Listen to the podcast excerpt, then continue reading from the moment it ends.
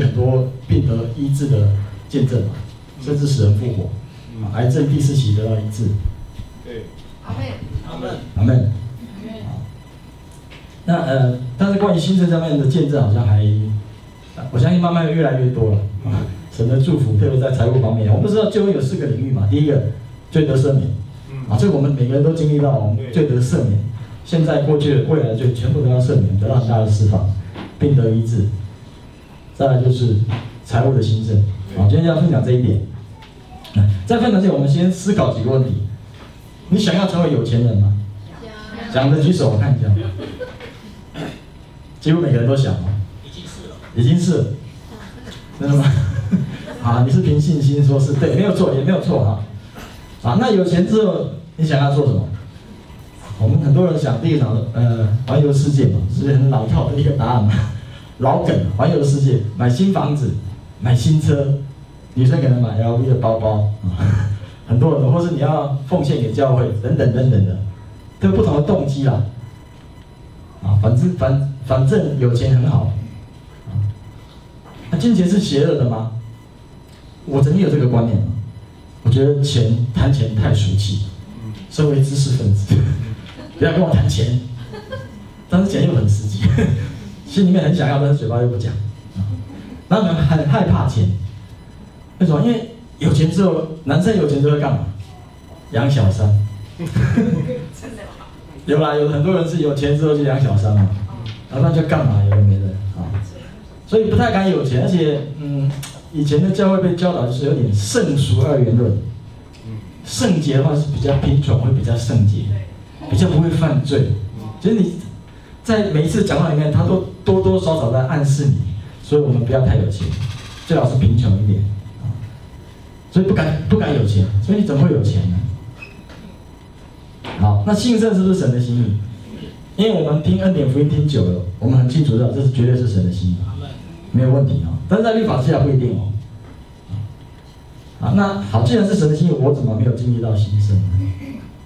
圣经讲的兴盛哦。好，我们看一下圣经里面对兴盛的定义是什么？先看旧约，在创世纪十二章一节这里，耶和华对亚伯兰说：“你要离开本地本族父家。”往我所要指示你的地区，我必叫你成为大国，我必赐福给你，叫你的名为大，也要叫别人得福。啊，原文是成为祝福，所以就有两个层次哦。第一个，除了亚伯拉罕本身得福之外，他还要成为别人的祝福。也就是说，他自己满足之外，他还要给出去。哦，这是圣经里面对于这个兴盛的一个看法。看新约怎么说的？哥林多后书九章八节，神能将各样的恩惠多多地加给你们，使你们凡事常常充足，能多行各样善事啊！又来了，如经上所记的，他施舍钱财，周济贫穷，他的仁义存到永远。一样的一个概念，就是除了你自己常常充足，没有缺乏之外，你还可以给出去，做善事，捐献。啊这是圣经里面对兴盛，你可以讲说是充足有余，还可以多行善事。兴盛不是只有在你自己而已哦。圣经里面神的心意不是只有停留在你自己满足之外而已，而是还要让你满足之外还可以给出去，让你的周围人因为跟你接触了得到祝福。这是兴盛的定义。所以我们求兴盛，不要只求自己足够就好，我们要求神给我们更多更多，然后干嘛？给出去。哈利路亚，是比受更有福啊！好，好消息来了。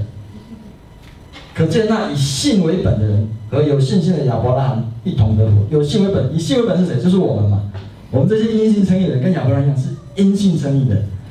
我们要跟亚伯拉罕一样，亚伯拉罕一样得到一样的祝福，就是自己充足兴盛之外，还可以给出去，成为别人的祝福。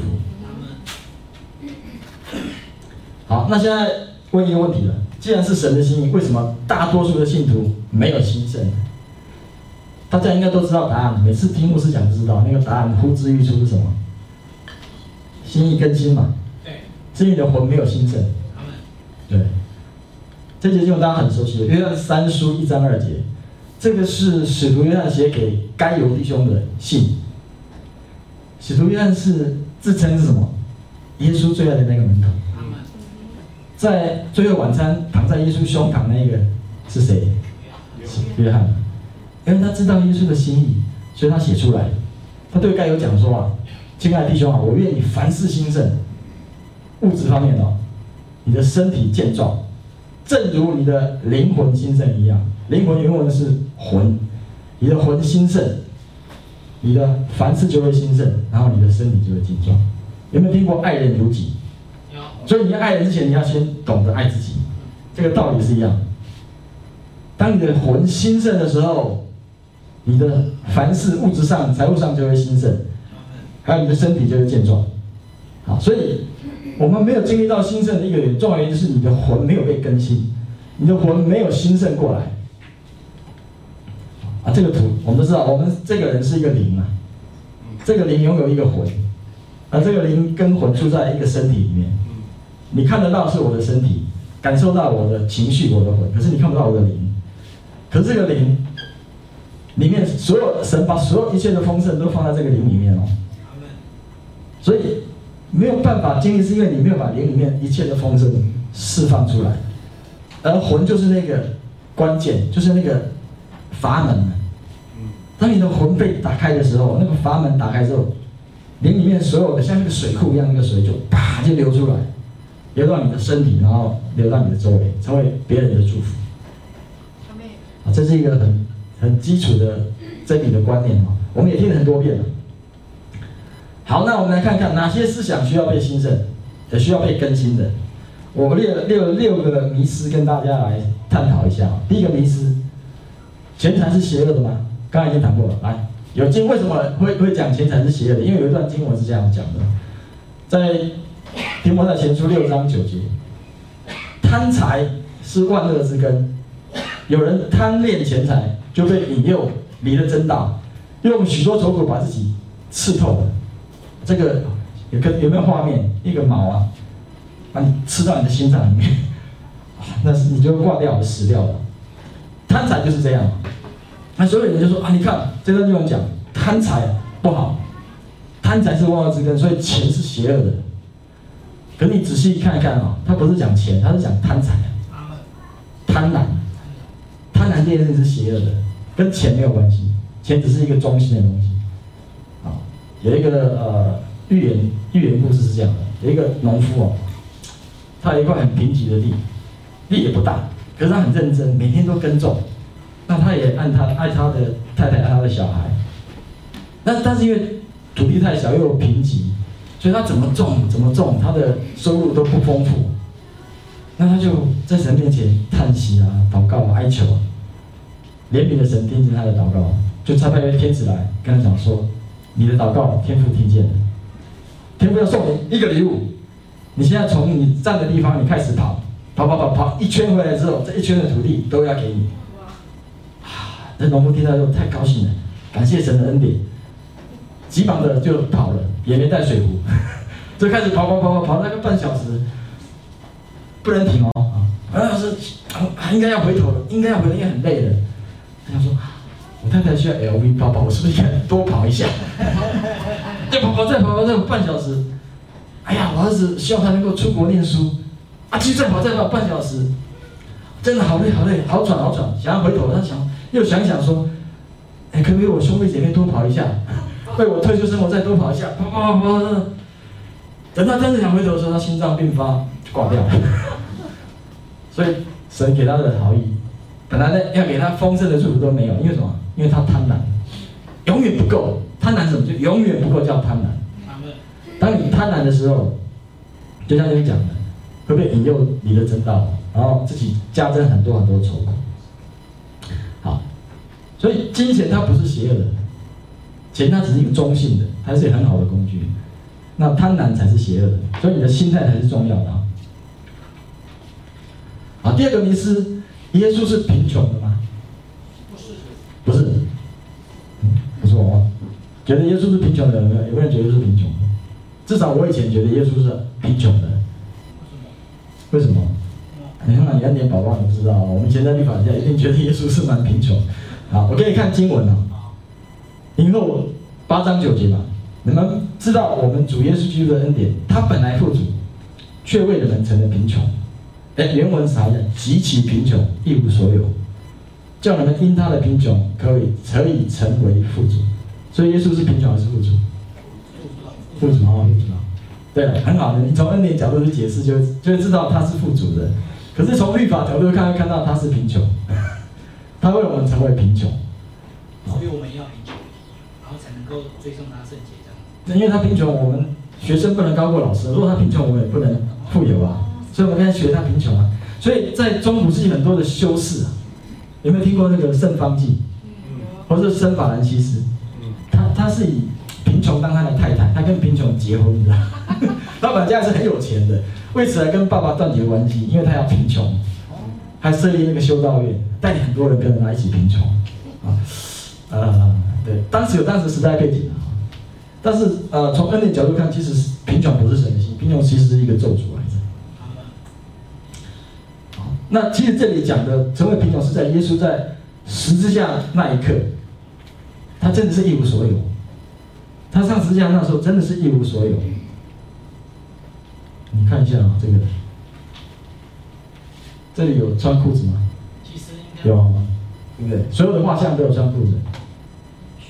其实我去查一下资料，罗马那时候的十字架刑法是裸体的，要彻底羞辱你啊，还可以保守保留什么面子？这可能是后来的画家世人不忍心看到耶稣这样完全的被羞辱，所以把它加了一个一条布在这里遮羞啊。没有啊，就是要羞辱你到死，还给你遮羞嘞。耶稣也乐意承担这个羞辱啊，为我们全然的承受羞辱啊。所以很多人都看到耶稣裸体挂在上面，这是他是为我们，真的是为我们。所以他在实际上真的是一无所有，极其贫穷。可是他在传道那三年，他并不贫穷。等一下给大家看一些经文。好，那另外再讲一些哦。你知道钉在十字架上的时候是两只手钉在那边嘛，脚也被钉嘛，身体是不是有重量？对。那重量会怎么样？会往下，会往前，对不对？当你往下往前的时候，你的胸腔是不是受到极大的压迫？你会吸不到气，吸不到气，你会怎样？你会撑起来，对不对？然后吸一口气，然后继续来。你知道那撑起来的时候，是不是再被钉一次？对那是很痛的，所以我们不知道在十字架上耶稣忍受了多少次这样的一个残酷的这种惩罚、疼痛。这每呼吸一次，就是每感觉被再钉一次了，那个伤口被扯。啊，这是耶稣为我们在十字架上付出的代价，本来都是应该我们要受的。所以耶稣的恩典是很大很大的。再来，呃，他旁边不是有两个强盗吗？对。后来为什么把他们的腿打断？大家应该猜到原因了吧？因为他们让他们没有办法呼吸，因为耶节快过了，不要让他们挂在十字架上，所以把他们的腿一打断，打断之后他撑不起来，他就窒息而亡。那要打耶稣腿的时候，发现耶稣已经断气了，啊，所以也呃应验了旧约上的预言，他的骨头一根也不折断，他真是那位啊在旧约已经预言要的那位救世主，那位弥赛亚。好，再来。啊在路加福音八章三节这里有讲到，希律的家宰总管叫苦萨，他的妻子约雅拿，还有苏珊拿，还有别的妇女，都用自己的财物供给耶稣和门徒，所以是有人奉献给耶稣的，而且是贵妇啊。西律王 家里的总管的太太是耶稣的信徒啊，是奉献给耶稣财物的，供应他的。所以耶稣他们可以无后顾之忧的三年半，在以色列到处传传教。所以耶稣并不贫穷哦，不贫穷。米斯山耶稣没有住的地方，好，所以我们也不应该有房子，对，不能高过耶稣嘛？为什么？来，有人用这段经文来说耶稣没有住的地方。啊，路加福音九章五十节，他们走路的时候。有一个人对耶稣说：“你无论往哪里去，我要跟从你。耶稣说：湖里有洞，天空的飞鸟有窝，只是人子没有枕头的地方，没有躺下的地方。所以有人说啊，你看耶稣就是没有房子啊，连住的地方都没有。啊，其实不是，你其实只是想一想，他的意思是说，你要跟从我，OK，你要付代价，因为我现在趁着白天还有时间，我要赶快的传福音，我要我要去宣讲神的国领导，我要让更多人得到永生。我没有时间，太多时间休息的，你要跟从我，你要想清楚，可以的，来，并不是讲他没有住的地方，其实耶稣是很可能有房子的，来，我们看一下，约翰福音。一章三十，耶稣在传道初期的时候，有两个门徒听见他的话，就跟着耶稣。耶稣转过身来，看见他们跟着，就问他们说：“你们要什么？”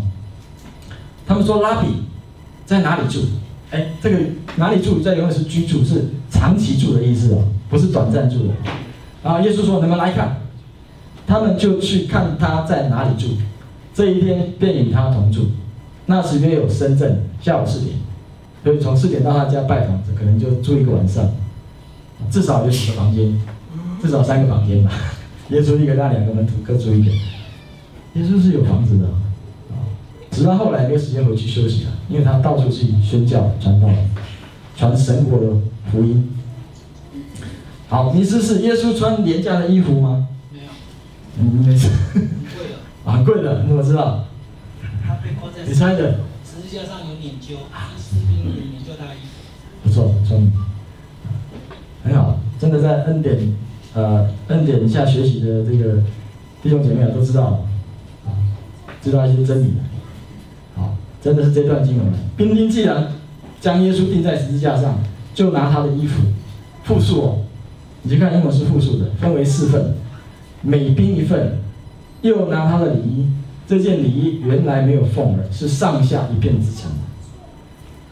请问一下，如果我被钉十字架，我这个衣服你们要拿走吗？这个是 Uniqlo 的，几百块而已啦，你们可能不要，不值钱。那兵丁为什么要分他的衣服？阿玛尼的，阿玛尼的对。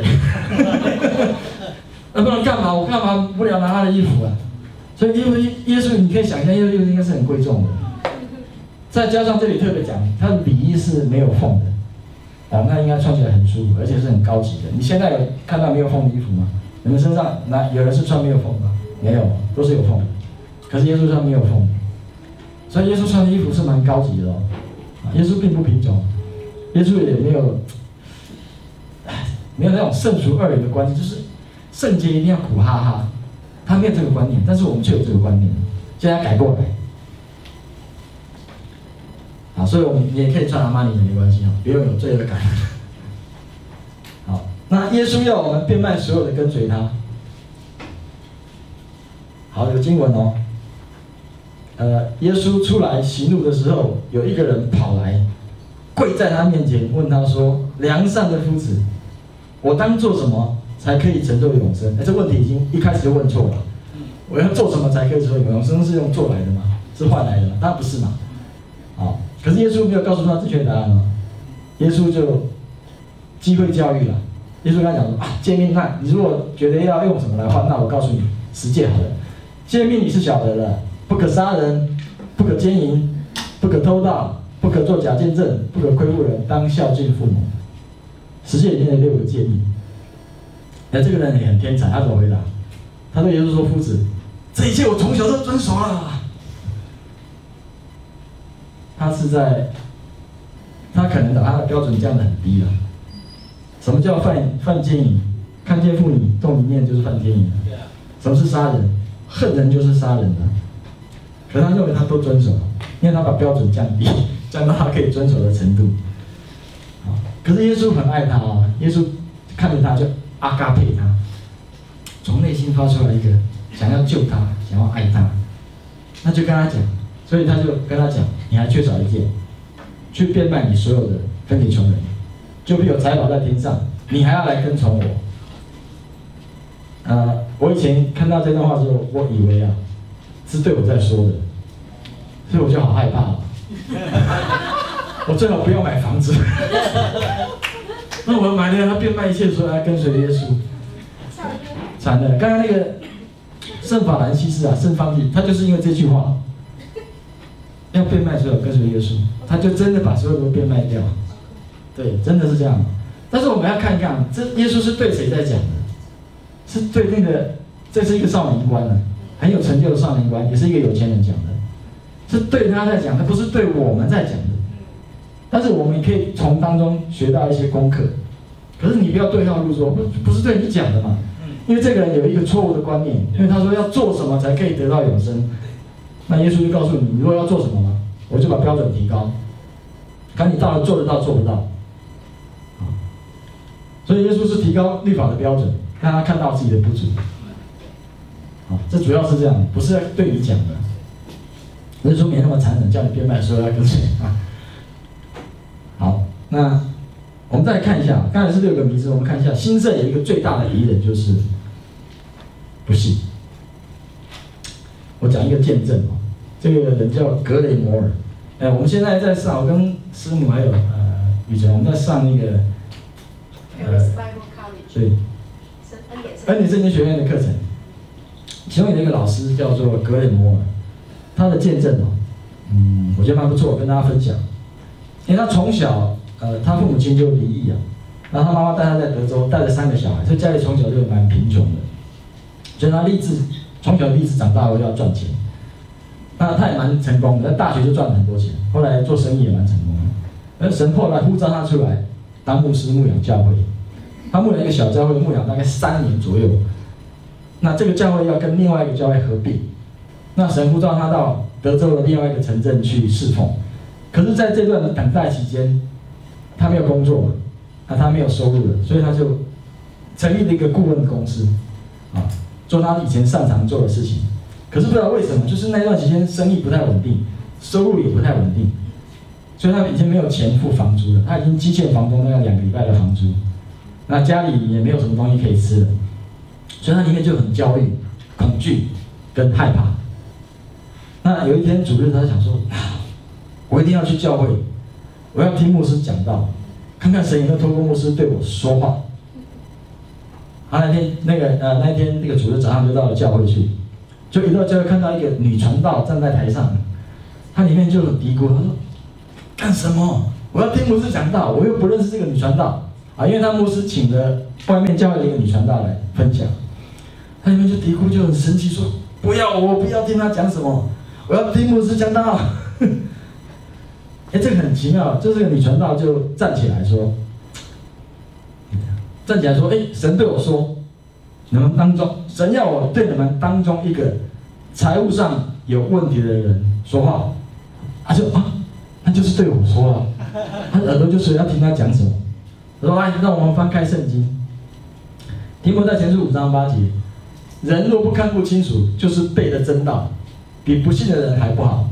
不看顾自己家里的人更是如此。”他说：“你在说什么？我现在已经这么惨了，你还责备我？我不是不顾我的家，庭我生意不好，我他也说不上，就是很生气，说这个女传道，你到底在干什么？没有爱我就算了，还责备我。”然后那个女生到后来坐下的时候又站起来说：“哦不不不不不，不是这句，不是这句，下一句才是。下一句是什么呢？看一下，他说：‘神差我告诉你，他也遵守这段经文。他是你的天赋，你是他的，他顾念你，他不是一个不信的人，他不是一个不信。就那句话是神那个神也遵守那句话，看顾家人。阿门。所以这句话就。”像一个闪电一样，砰打到他的心里面，他醒过来了，他就悔改，啊，原来他那个害怕、焦虑是因为他不信神会看顾他，会眷顾他，所以他后来回到家里以后呢，就把自己关在房间里面，开始敬拜、方言祷告、赞美神，思想这句话：神顾念他，神顾念他，神会照顾他，神是他的天父，他是他的孩子，他是他天父的家人，所以神不会不顾他。经过三个小时祷告、赞美、方言祷告、思想之后，他从房间出来，满有平安，他的惧怕通通出去了，因为神的话进入他的心里面，鼓励着他。然后在礼拜三过了三天，星期三，他打开邮筒，发现两张巨额支票，巨额支票多少他没讲，他说足够，而且兴盛，就是还除了足够之外还更多了，他可以给出去给别人。哇，感谢主，所以他发现，呃，兴盛一个很大的就是不相信。当你相信的时候，你就会经历到神所给你预备的兴盛跟富足。阿门，阿门。好，那接下来要讲新政的属灵定律。呃，我们我上次讲那个毫不费力的改变，有讲到另外也有讲到一个种与收的律嘛。那个那边的种与收的律是指那个种撒种那个种子是指神的话。当你你如果想要成长三十倍、六十倍、一百倍，你必须把神的话种子撒在你的心田里面嘛，你才会长出种子来。那这里有另外一个种与收的律，圣经里面总有两个种与收的律，一个是讲神的话，一个是讲到金钱的奉献的部分。好，哥林多后书九章，好，论到供应圣徒的事，好，还有一点，少量撒种的。也必少量收成，大量撒种的也必大量收成。请问这里撒种是指什么事情？你你如果从前面的第一节来看，是指什么？供应啊，奉献啊，给呀、啊。哦，所以这里的撒种是指，当你把钱给出去的时候，你给的多，就收的多；给的少，也收的少。继续看下去哦。第七节，个人要照心里所酌定的，不要心疼，不要勉强，因为上帝爱欢心乐意的捐献者啊，捐献，捐献当然是指钱哦。然后呢，上帝能使各样的恩惠充盈，满溢地流到你们身上来，使你们凡事常有十分的充足，能够溢流出各样慈善的事来。我们很喜欢把。第八节单独抽出来看，对不对？然后说这是神的应许，可是你仔细看，又有一个连接词是没有翻译出来的。被，被，你去查原文真的有。那连接词是什么作用？是把上上一句跟下一句连起来嘛？上一段下一段连起来，要连接词。所以这是有关系的，就是当你愿意心甘情愿的给出去的时候，然后呢，神可以怎么样？神就可以使各样的恩惠充盈的流到你身上来，这是一个律，对不对？这是一个律，这不是律法。等下要讲为什么不是律法，这是一个律，属灵的律，在恩典底下是还是有属灵的律的哦。好，第十节又一样啊。那撒种的啊，那撒种的供应种子，又供应比做食物的神啊，必供应给并加多。你们慈善的种子，啊，这种子都是讲钱啊，使你们仁义的产物增长着，使你们凡事富足，能有十分慷慨的施予。好，一样，这是属灵的律哦，啊，蛮清楚的。好，我们来看耶稣讲，耶稣讲的更明白，你们要给人，给人是主动命令式，耶稣其实在命令我们要给出去哦。然后就必有给你的，这是一个应许。然后用十足的升斗，连摇带按，上尖下流的倒在你们怀里，因为你没有什么凉气给人，也必用什么凉气给你们。以前读到这个都跳过去了，因为觉得是反律法的，哎，要交换，我我不要交换，我不要交换，不是恩典。后来慢慢明白恩典之后，发现这不是交换，这不是律法，这是。神的一个应许，啊，你看他说，你给人就有给你的，然后用十足升，十足是好的升斗，这个升斗是没有破洞的，升斗就是量器，量器，然后连摇带按，按是挤压。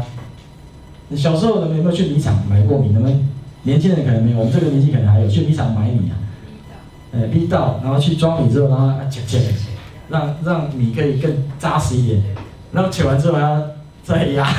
再压压实一点，然后可以装更多米嘛，哦，所以当我们给别人的时候，你用什么升？比如说你用五公升的那个量器给人的时候，神会怎么样？神怎么给你？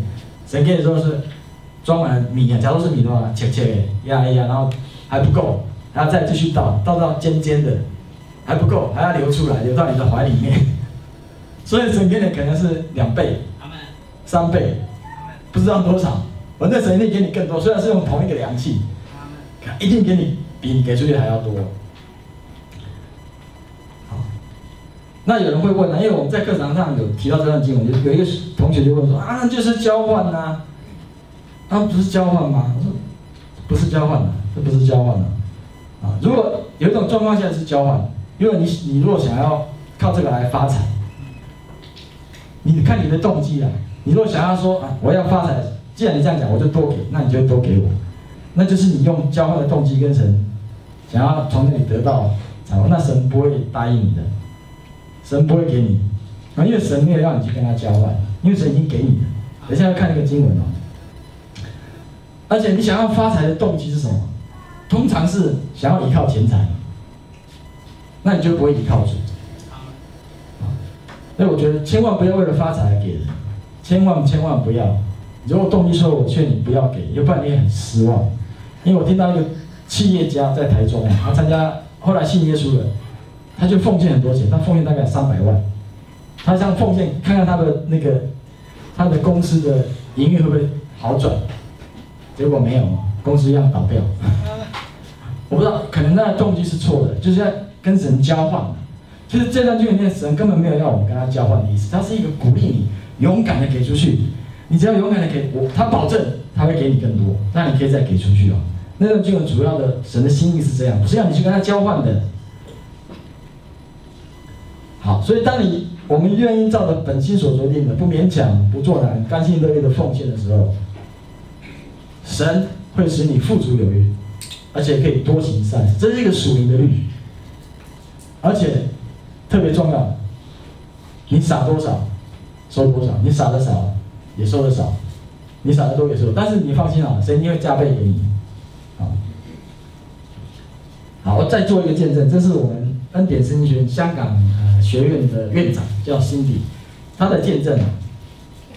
他说他在二零一七年的时候，呃，神感动他说，哎，可以买自己的房子，因为辛迪认为说，呃，他是一个宣教师，在单身嘛，他也没什么花费。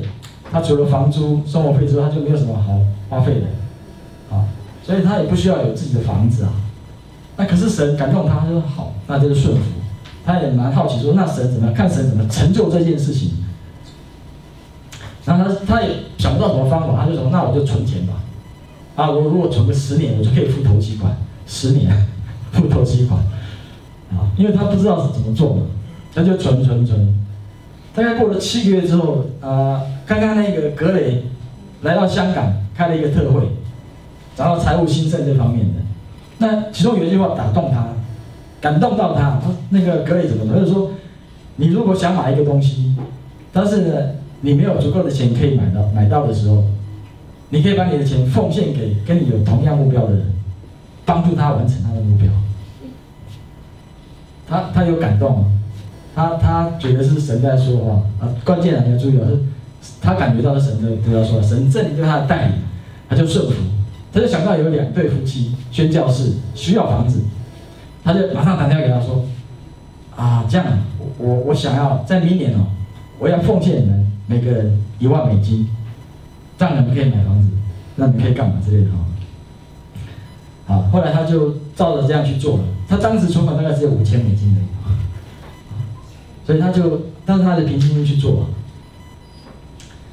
好，就过了大概七个月，在美国有有一群弟兄姐妹，就发 email 给他说，辛迪，我们要向你撒种，让你可以买房子。哥你知道他，他们要给他撒多少吗？砸五万美金，他给出两万，但是神给他五万，那到今年呢，二零二零年。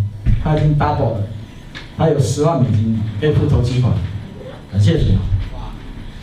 就是他愿意符合这个属灵的律嘛，他给出去的时候，凭着信心，按着神的感动带领，他给出去的时候，然后神怎么样？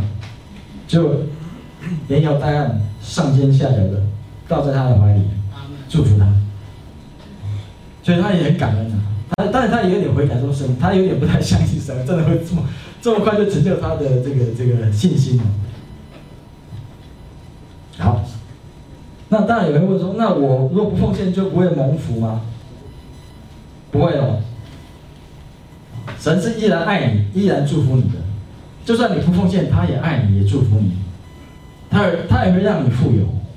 但是你如果要兴盛给出去，那就另外一件事情。那你自己绝对不会缺乏，绝对是富有的。你看天空的飞鸟不种也不收，天父尚且养活它，何况是你们呢？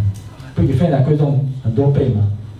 所以神不要为吃什么、穿什么、喝什么忧虑，这些神都知道的，神会供应你的。我记得上周林明牧师有讲嘛，像你的小孩，像我儿子了，啊，爸爸，我没有钱，那个那个什么，捷运卡里面没钱的，我需要每天每天都做节育嘛，就钱给他，不会问什么，马上就给他。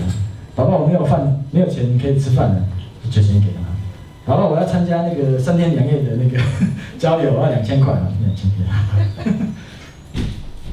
我我一定会供应他的需要，他说我一定会照顾好的，啊，所以，呃，OK，我觉得神也是这样对我们，你不要担心这个吃什么穿什么，这只不用忧虑，那是外邦人在忧虑的事情，我们不用忧虑，因为神爱我们，啊，而且神已经把所有的福气给我们了，在以弗所书一章三节这里讲的非常清楚，愿颂赞归于我们主耶稣基督的父神，他在基督里曾赐给我们天下各样属灵的福气。神就是已经赐给我们各样每一样属灵的福气都有，当然包含了财富在里面啊，他已经给你了，所以你不用担心。而且这个是恩典，白白的恩典，没有交换的问题，他就是给你的。在你还不认识他的时候，他已经为你死在十字架上。啊，你已经拥有了，在你的灵里面拥有一切的丰盛，一切的财富。那关键当然是你要不要相信呢？要不要接受？要不要改变你的思想，让它可以从你的灵里面流到流出来啊？好那，可是当你，你知道你有丰盛富足，神已经给你了。可是当你不以此为满足，你还想要更进一步的，成为一个啊慷慨的奉献者，成为一个别人的祝福的时候，就是你想要做一个金钱的好管家的时候，这个时候你就要符合神的律，你要顺服、遵从神的律，给出去，神就会给你。我们来看一下那个经文。呃，这个叫忠心的管家，好，在路加福音十六章这里有记载到，耶稣又对门徒说，有一个财主的管家，有人在他主人面前告他浪费主人的财物，主人把他叫来，对他说：“我听见关于你的，怎么一回事呢？把你管理的账目交代清楚，因你因为你不能再做管家了。”那管家心里说。主人不要我再做管家了，我做什么才好呢？锄地吗？没有力气。讨饭吗？怕羞。我知道要怎么做了，好使人在我离开管家的职务以后，接我到他们家里去。于是把欠他主人债的人一个一个的叫来，问头一个说：“你欠我主人多少？”他说：“四四四千公升油。”管家说：“拿你的欠单去，快坐下写两千。”又问一个说：“你欠多少？”他说：“四万公升麦子。”管家说：“拿你的欠单去写三万。”哎，和本是翻译的是一百担，一百篓一百担，那比较没有什么概念。这里是四千公升油跟四万公升卖的蛮多的哦。哎，主人就夸奖这不义的管家做事机警，因为在应付自己的事上，金丝之子比光明之子更精明。我告诉你们，要用不义的钱财去结交朋友，好叫钱财无用的时候，他们可以接你们到永恒的帐幕里。人在最小的事上忠心，在大事上也忠心；在最小的事上不义，在大事上也不义。倘若你们在不义的钱财上不忠心，谁还把那真实的钱财托付你们呢？倘若你们在别人的东西上不忠心，谁还把你们自己的东西？给你们呢？一定很多问题啊！我以前读这段经验，我也觉得好多问题哦。比如说，哎，主人干嘛夸这个不义的管家？他明明做的就是很错误的事啊！他怎么讲？这个叫什么业务侵占吧？诈欺吧，把主人的钱拿去，叫人家来了，掉了多少？这那也丢了，这很丢啊，这违反耶稣的教训了啊。第二个疑问，啊，什么叫不义的钱财？啊，什么又是真实的钱财？啊，什么叫用不义的钱财去结交朋友？啊，什么是叫做钱财无用的时候？那借我们到永恒的帐幕是什么意思啊？就就蛮多问题的，我们一个一个来看啊。啊啊，又讲什么是最小的事情，在最小的事上不忠心，在大事上也不会忠心啊？什么叫最小的事？好，我们先看一下背景，说话的对象。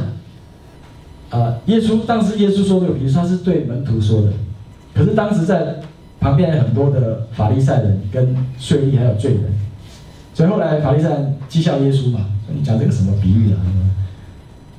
好，然后财主呢，在这里预表的是上帝，或是主耶稣，管家就是门徒，那债务人呢，就是世人或这个世界。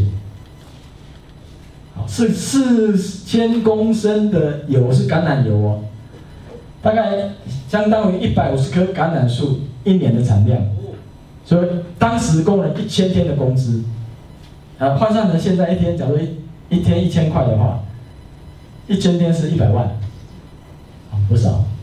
然后再看这个四万公升麦子，大概一百亩的年产量，相当一个工人当时两千五百天的工资。如果换算成今天的话，假设用今天的，大概两百五十万，哦，所以这代表什么？代表神给我们的管家的资源是非常非常大的哦，不是一点点哦，是很大的。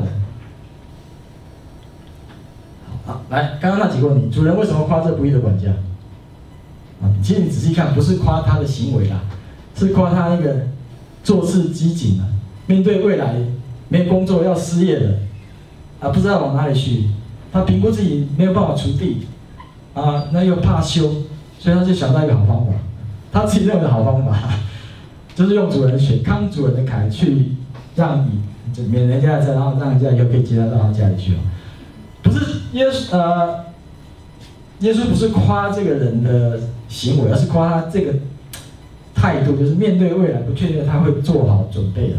所以他希望我们一样，面对未来我们要做好准备啊，什么是不义之财？什么是真实的钱财？哎，我们看两个经文呢。这两个经文其实是呃讲同一件事，只用不同的表达方式。十一节说：倘若你们在不义的钱财上不忠心，谁还把真实的钱财托付你们呢？倘若你们在别人的东西上不忠心，谁还把你们自己的东西给你们呢？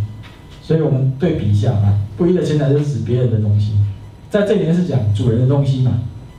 那对门徒来讲就是耶稣的东西。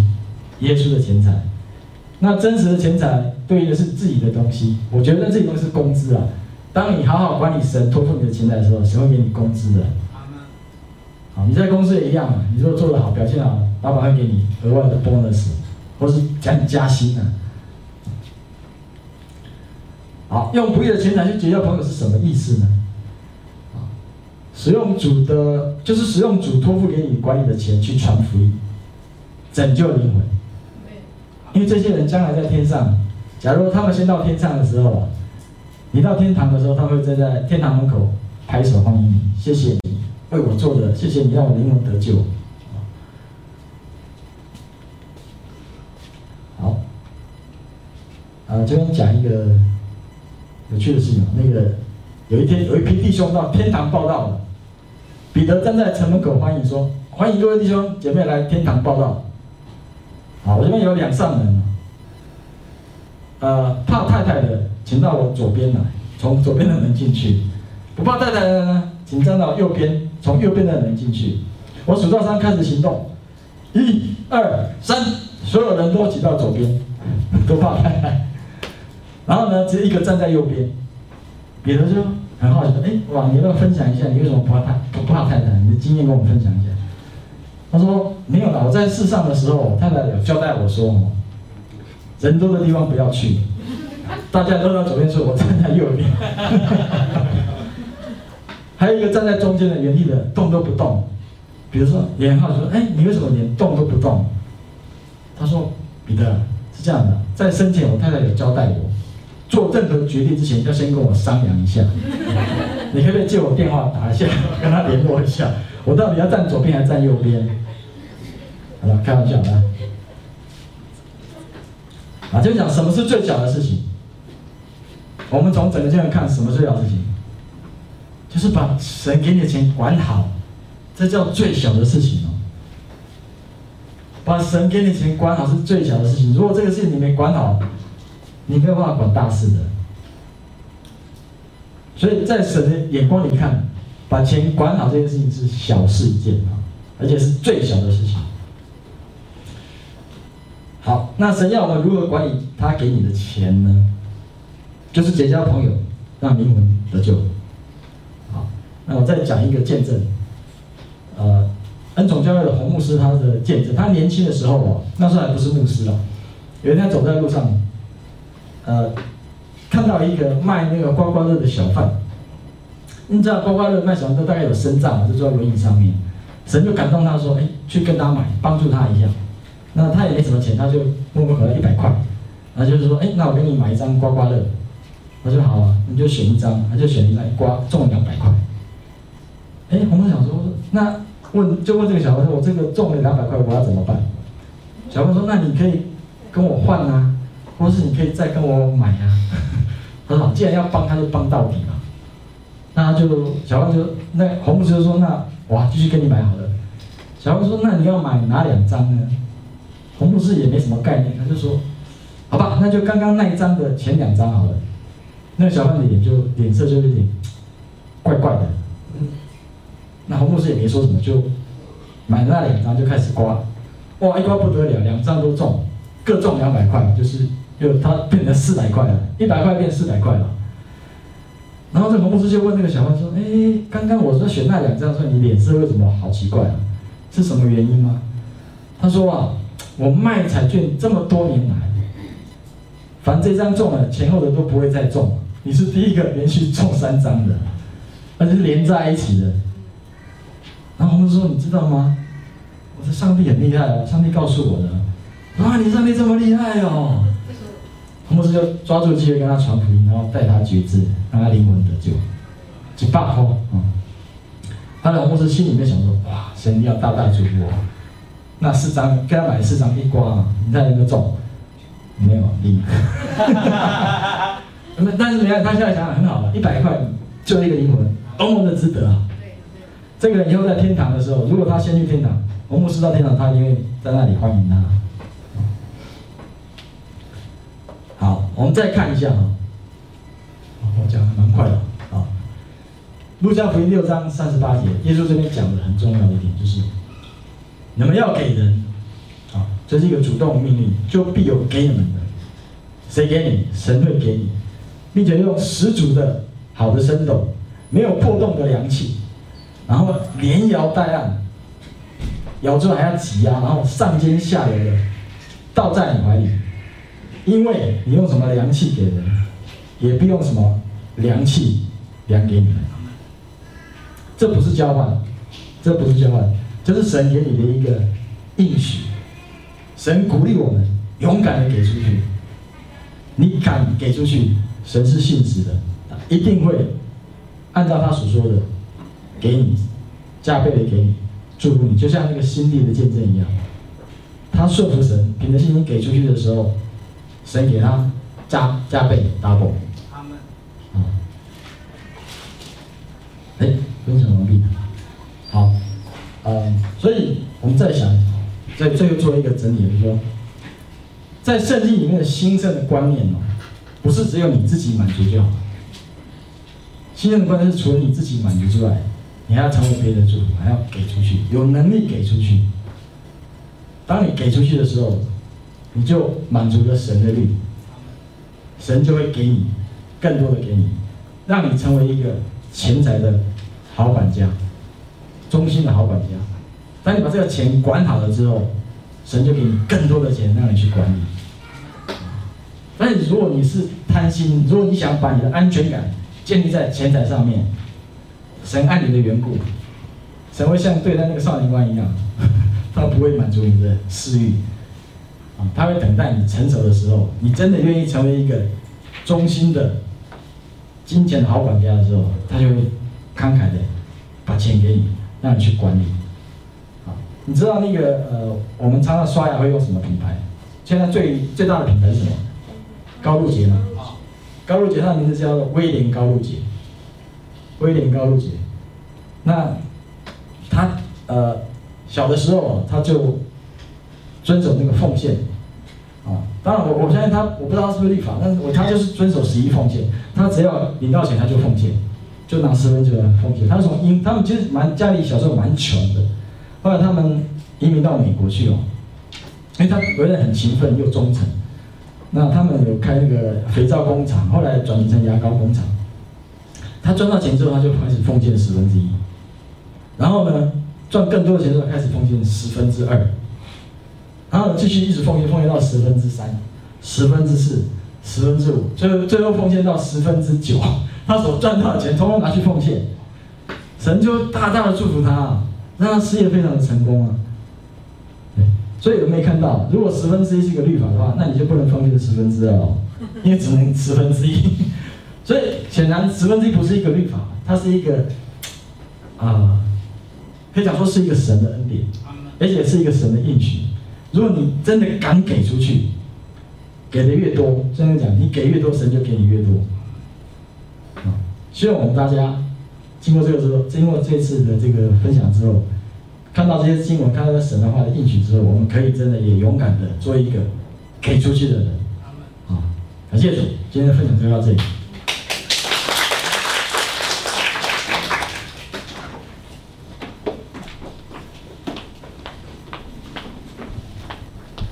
亲爱的朋友感谢您收看我们的信息。